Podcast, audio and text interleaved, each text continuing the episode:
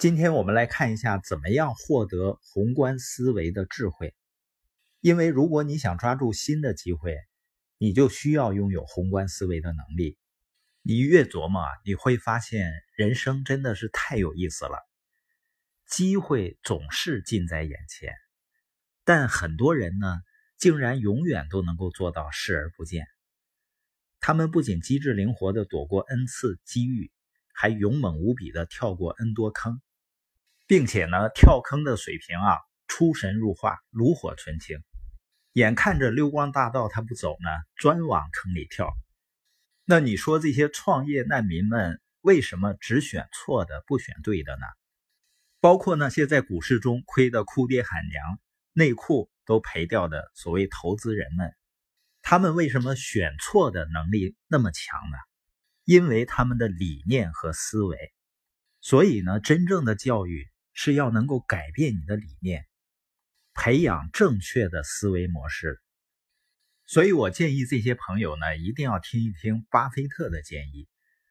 巴菲特说呢，最好的投资是投资你自己的大脑，把投机脑变成价值脑，去升级我们大脑的操作系统，把挣钱的理念呢改变成赚人才的理念。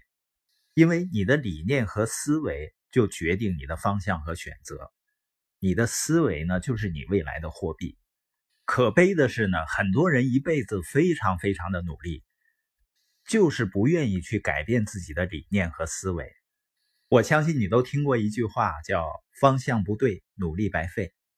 那关于投资大脑、参加研讨会，很多人呢会把它看成是花费，需要花费一些时间和一些钱。尤其像很多传统生意的老板，他并不一定是舍不得那点钱。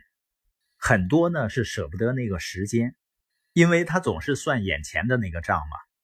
一个老板如果总是感觉自己的生意离不开，又忙又累，那正是应该投资大脑了。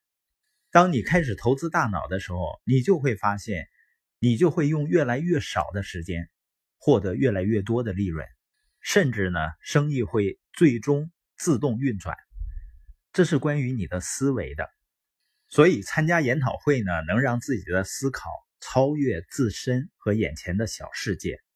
另外呢，要想成为一个宏观思考者，还需要逆溪流而上。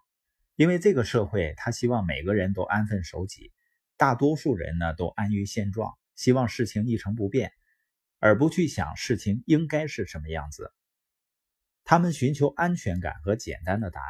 为了获得宏观思考的能力呢？你就应该允许自己走不同的路，开辟新的天地，找到一个全新的世界去征服。这时你就会发现呢，自己的世界变得越来越广阔，因为外面的世界比你经历过的要大得多。不断的学习，不断成长，不断的去看事情的全貌。如果你希望成为一个优秀的思考者，这些呢都是必行之事。今天我们播音的重点呢，是如何培养宏观思维的智慧。一个呢，要参加一些研讨会；另外呢，允许自己扩展自己的世界。